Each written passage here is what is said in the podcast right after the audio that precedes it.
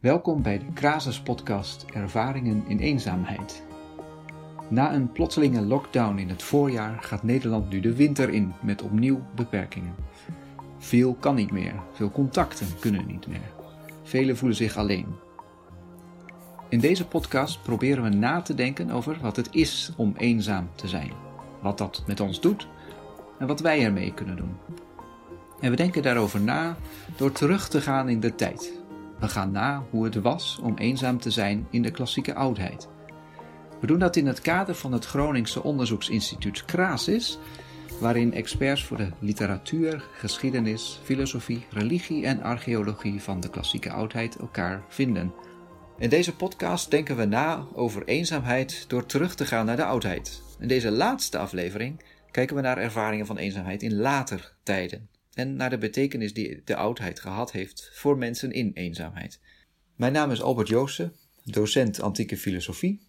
Met mij verbonden vandaag is David Reizer, hoogleraar antieke receptie in Groningen.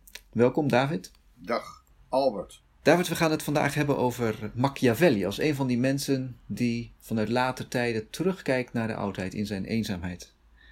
We kennen hem als uh, de auteur van het beroemde werk De Vorst, Il Principe, zou jij ons kort kunnen opfrissen? Wie was Machiavelli? Welke rol heeft hij in de geschiedenis? Nou, zijn rol in de geschiedenis is, is wezenlijk. Uh, want Machiavelli geldt eigenlijk als de grondlegger van het moderne politieke denken. Uh, je kunt zeggen dat hij exacte wetenschap is gaan bedrijven met politiek en samenleving.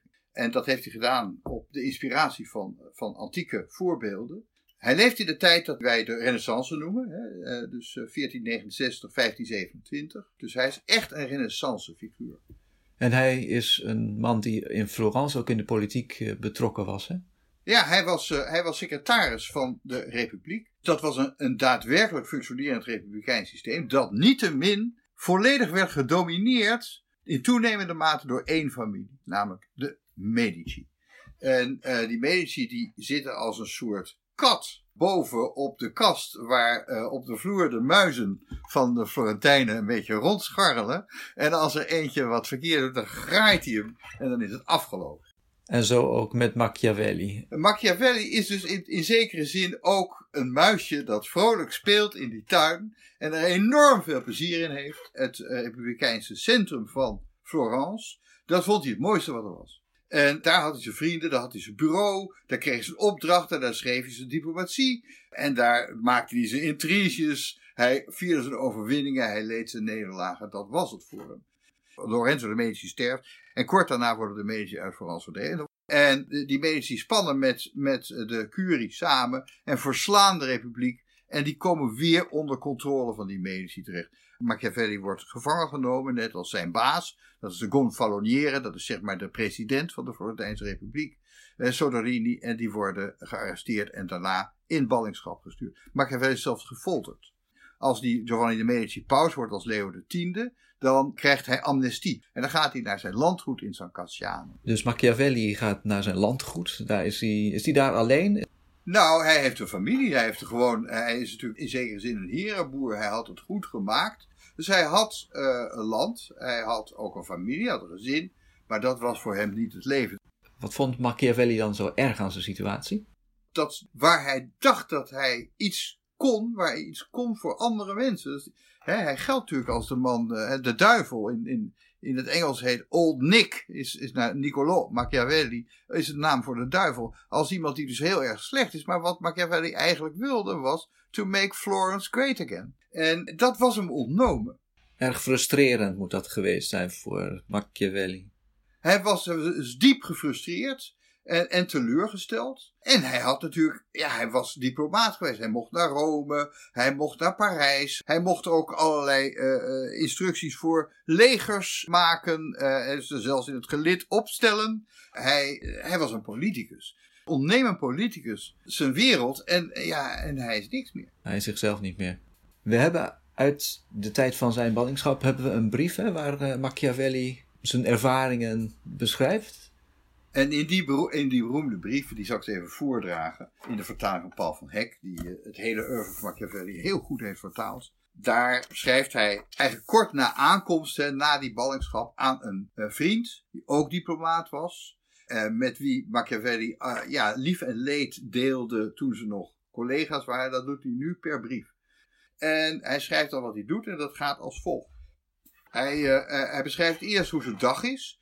Dan gaat hij dus opzichters bezoeken. Hij kijkt op het land. En lunch heeft hij bij zich. En dan gaat hij bij de lunch gaat hij Tibullus, Propertius, uh, Dante en Petrarca lezen. En nou, daarna gaat hij naar het café, triktrakken. Beetje kletsen met uh, andere boeren. En dan komt hij thuis. Dan eet hij met zijn familie. En dan zegt hij, s'avonds ga ik terug naar huis. En begeef me naar mijn studeerkamer. Alvorens die binnen te gaan, trek ik mijn bemodderde, bevuilde plunje uit en hul mij in gewaden die passen in hoven en paleizen. Curiali panni in het Italiaans. In deze stemmige kleding treed ik dan binnen in de hoven van vroeger, bij de mensen van wel eer. Zij verwelkomen mij vriendelijk in hun midden. En dan voed ik mij met de enige spijs die de mijne is, de spijs waarvoor ik geboren ben. Dan durf ik het woord tot hen te richten en hun te vragen naar het waarom van hun doen en laten. En vriendelijk geven ze me antwoord. En dan is er vier uur lang niets dat mij hindert. Dan vergeet ik al mijn zorg. Ik vrees de armoede niet. Ik ben niet bang voor de dood. En dan gaat mijn hele leven op in hem. Prachtige scène is dat.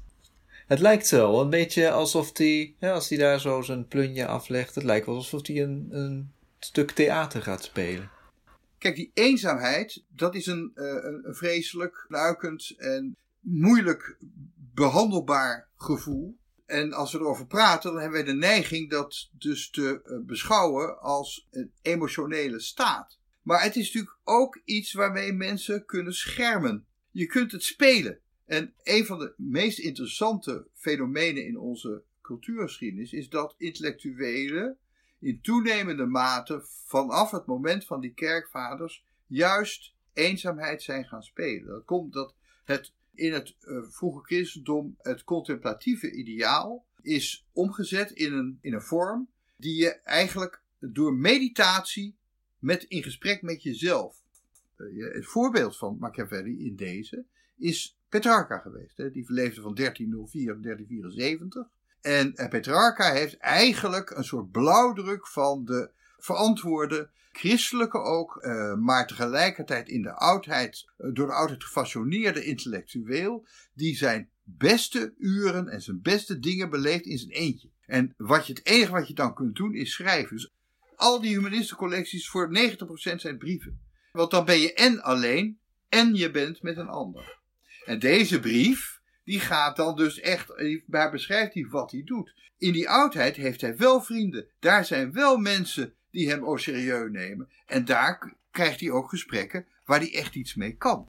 En in die gesprekken met de mensen uit de oudheid vraagt hij ze naar wat ze drijft. Hè? En is dat een mooie formulering dat hij aan het lezen is? Of wat bedoelt hij daar precies mee? Dat hij ze naar hun motivaties vraagt? Kijk, voor, voor Machiavelli is het lezen van antieke schrijvers een, een motor. Het is een startmotor om iets in het heden voor elkaar te krijgen. Hij wilde, zoals gezegd, Florence weer groot maken. En eh, in die gesprekken vindt hij geestverwanten die inderdaad niet keken naar hoe de mens moest zijn, maar naar hoe die was. Het is zo interessant dat Machiavelli had een beschikking over Latijns. Hij kende misschien minder goed Grieks, misschien zelfs helemaal geen Grieks. Maar hij had in ieder geval de beschikking over de Latijnse vertaling van de integrale Plato door Ficino. Die was al af. Maar daar heeft hij het nooit over. Dat is interessant. Omdat dat transcendente, dat interesseert hem niet. De Machiavelli kiest wel zijn geestesverwanten uit de oudheid met een heel specifieke blik voor zijn eigen doeleinden. Met een specifieke blik op Rome. En dan, en het interessante is, hij begint met Livius. Hè. Dat zijn, hij is beroemd om Il Principe. Zijn belangrijkste werk is de Discorsi sopra la prima deca di Tito Livio. Kun je daar inderdaad nog wat over, meer over zeggen? Want wat opvallend is, is dat Machiavelli in zijn, in zijn eenzaamheid niet alleen maar als het ware mooie koffiekransjes maakt met uh, zijn geestverwanten uit de oudheid, maar uh, het ook productief maakt. Ja, hij wil, hij wil echt kijken naar een republiek Hè? En dat is het interessante. Daarom kijkt hij naar die eerste uh, decade, de eerste tien boeken Livius. Maar dat is de tijd dat de republiek gevestigd werd hè? en sterk werd. Hij denkt dat die Livius goed in het vizier had waarom Rome goed zo groot was geworden. Hij zegt, het principe van Rome, dat Rome groot maakt, is dat ze telkens verso il principio. Telkens weer terugkeren naar het begin. En elke keer dat de dingen uit de hand lopen, dat ze minder goed worden, moet je kijken, oké, wat zijn we? Wat zijn onze roots? En dan moet je je plantje eigenlijk herenten op die stam. En dan wordt het weer gezond. Is eenzaamheid voor Machiavelli een goede staat om precies zo'n terugkeer naar oorsprong te maken? Nou ja, het, zo presenteert hij het wel. En ik denk ook dat hij het ook zo uh, heeft ervaren. Want die productiviteit, die grote werken, die komen allemaal in die ballingschap.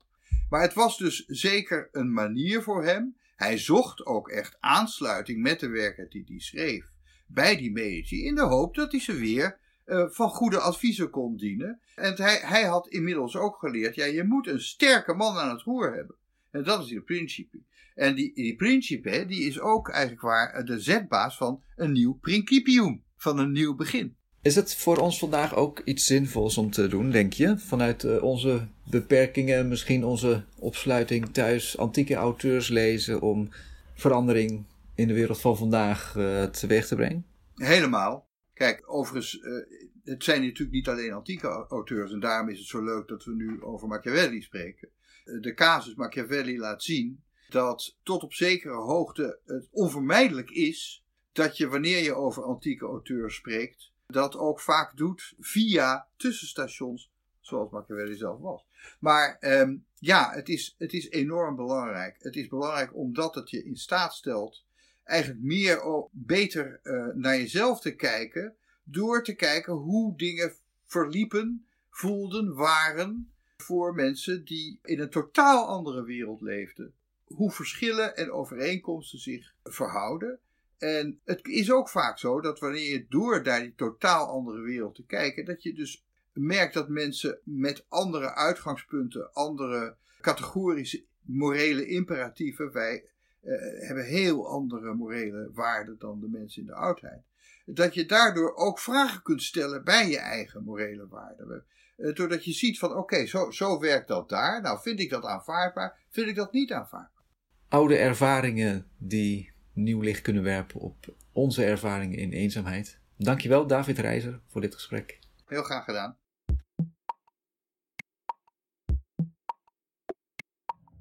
Voor meer afleveringen van Ervaringen in Eenzaamheid en voor achtergrondinformatie ga naar rug.nl/slash met een C.